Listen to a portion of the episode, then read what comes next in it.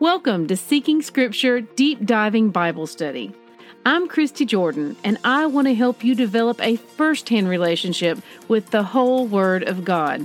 For links and graphics mentioned in my podcast, please visit the corresponding post on Seeking Scripture dot com. May Yahweh bless the reading of His Word.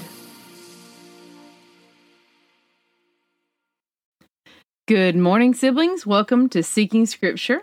Today's readings are Mark eight through nine. Rabbit Trails. Wasting no time, let's dive on in. Mark eight fifteen may seem to have a sentence out of place at first glance. The disciples are talking about not having bread, and we see, and he cautioned them, saying, "Watch out, beware of the leaven of the Pharisees and the leaven of Herod." That's Mark eight fifteen. Now, we know that leaven symbolizes sin. And the phrase that we read time and again in the Bible is that a little leaven leavens the whole lump. A tiny bit of yeast is all that is needed to make a whole loaf rise, right? So why, when these men are talking about being hungry for bread, is Messiah bringing sin into this? The answer lies in the verses around this. Remember, context is key. And when a verse doesn't seem to make sense, we need to stop and reorient ourselves by checking out all of the verses around it to see what we've missed. In this case, in Mark eight, verses eleven through twenty-one, we read, "The Pharisees came and began to argue with him, seeking from him a sign from heaven to test him. And he sighed deeply in his spirit and said, 'Why does this generation seek a sign? Truly I say to you, no sign will be given to this generation.' And he left them, got into the boat again, and went to the other side.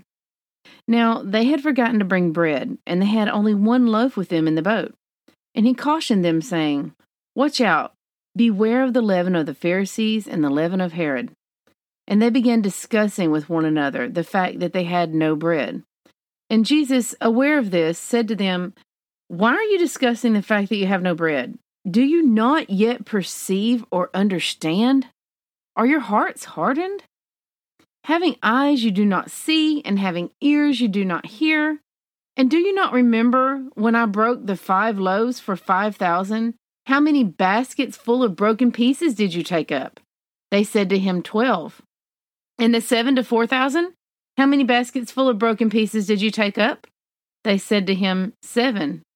And he said to them, 'Do you not yet understand?'" Now we see just prior to this, the Pharisees were testing Messiah, trying to get him to perform a miracle or give them a sign. They did not have faith that he was who he said he was. "He sighed deeply in his spirit." Have you done that before? That is bone weary. Messiah is tired of their constant testing, and he's about to retreat with his inner circle. Now, here are his own men, which Messiah points out have seen him perform many miracles and even multiply bread for nearly ten thousand people at this point.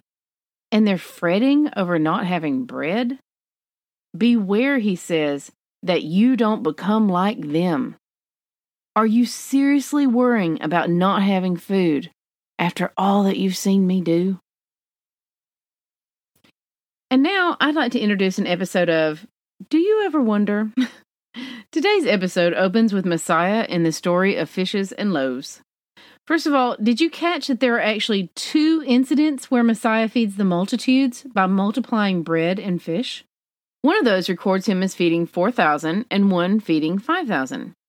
There are distinct differences between each incident to let us know that there were two separate incidents. In Mark six forty-three, the incident of the four thousand, they began with seven loaves and a few fishes. There were twelve baskets left over of food. In the second incident, feeding the five thousand in Mark eight eight, they began with five loaves and two fishes. There were seven baskets left over. In Mark eight, verses sixteen through twenty-one, Messiah refers to these as two separate incidents while talking to his disciples. It reads, "And they began discussing with one another the fact that they had no bread. And Jesus, aware of this, said to them, 'Why are you discussing the fact that you have no bread? Do you not yet perceive or understand? Are your hearts hardened?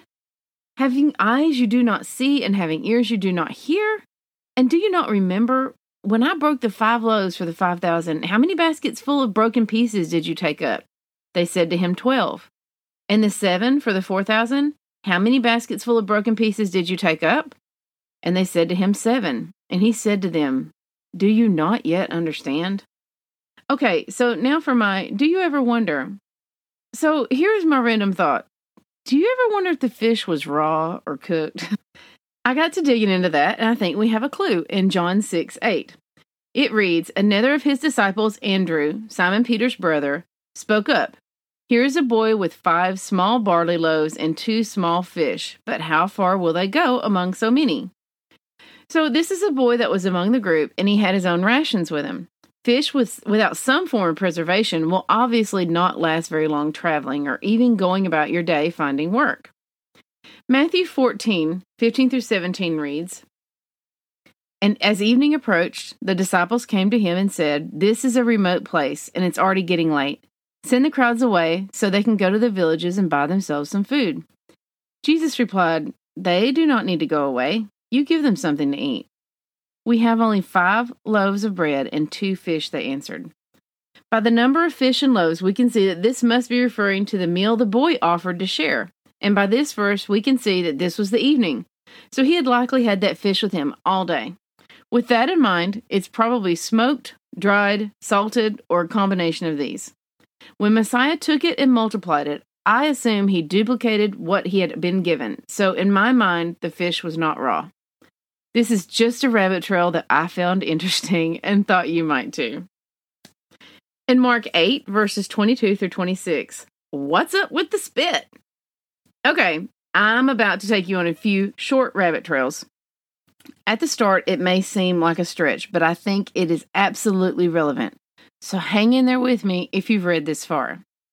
In Mark eight, we see Messiah healed a blind man with his spit.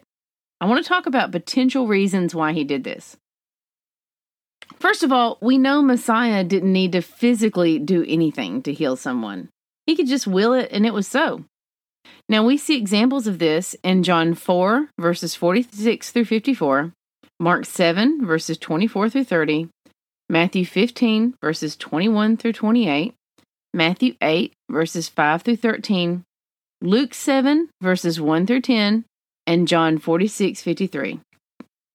Still, sometimes he physically did something, and since he didn't have to, I think it's safe to surmise that the physical doing of something was for our benefit, because we, as humans, have a more difficult time grasping the spiritual world than we do the physical world.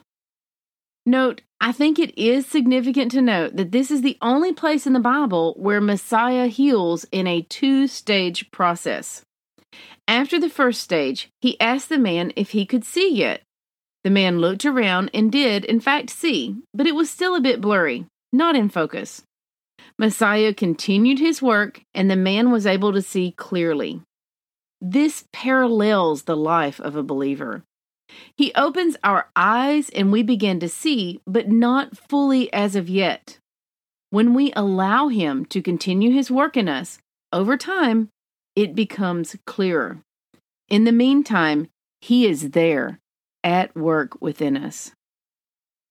For those who feel overwhelmed, as if there is still so much to learn, I think this two-step process model can be a great encouragement. But I also want to add this. For each of us, there's still much to learn. If you think at any point that there is a human today who isn't still drinking from a fire hose when it comes to the wisdom and knowledge of Yahweh, you are mistaken. He's working on you the same as everyone else. And now to the one reason that causes us to stretch our minds a bit more, because we need to interject ourselves into the minds and culture of those around Messiah. Now, we've already seen folks questioning who Messiah is. Isn't this Joseph's and Mary's boy? He's just a carpenter, et cetera. We've also seen noted incidents in which the Pharisees seek to trap him, prove him false, or find charges against him that will stick in order to get him out of their way. We've also talked about their own law, which is sometimes called tradition, sometimes called oral tradition, et cetera. All of these man-made laws and traditions are collected in a book we know today as the Talmud. Well, in that Talmud, There is actually a declaration that says the spit of the firstborn of the father is healing. I looked it up. There's a link here, but you'll need to scroll down just a bit to find it. When I say healing, I'm not talking about making the blind to see. I'm talking about something similar to how we view an ointment these days. One account talked about putting spit in one's eye first thing in the morning for relief. So once we get into John, we'll see the Pharisees actually implying that Messiah is of illegitimate birth, while claiming that they are the sons of Yahweh. John eight forty-one. And now for the point of all this. One theory I found in my research is that in doing this, Yeshua was boldly declaring to all that deny him that he is the firstborn son of Yahweh. Here he is, the ultimate firstborn, in that his spit will not just heal, but it will miraculously heal. Just a few possibilities for you. I think one, some, or all are possibilities. When we get to John, I've got yet another facet about this to share with you, though. Mark eight thirty-three shows us Messiah rebuking Peter. Now, as we think of rebuke, this seems a bit out of place, but if we look at the original word this was translated from, we see that it is epitimou, and it can mean to warn someone in order to prevent something from happening. Check out some other translations of this verse by clicking the link below. I think reading through several of them may bring you further clarity. But here's the kicker. We go from Matthew sixteen, verses fifteen through eighteen, where Messiah is saying he will build his church on a faith like Peter had, calling Peter the pebble to his rock, to here in Mark eight thirty-three, "Get behind me, Satan." Whoa, that escalated quickly. What happened? The next sentence says all. In Mark eight thirty-three, we read, "For you are not setting your mind on the things of Yahweh, but the things of man." That's something to stop and think on every day. In Mark nine twelve, we see Messiah referencing Elijah. Please see notes on that in my Matthew eleven through twelve notes. I think we covered some interesting things in our notes today, and we certainly cover some significant knowledge in our reading. Let me know what stands out to you in the group comments. Test everything. Hold tight to what is good. First Thessalonians five twenty-one. We are saved by grace alone. Obedience is not the root of our salvation, it is the fruit. May Yahweh bless the reading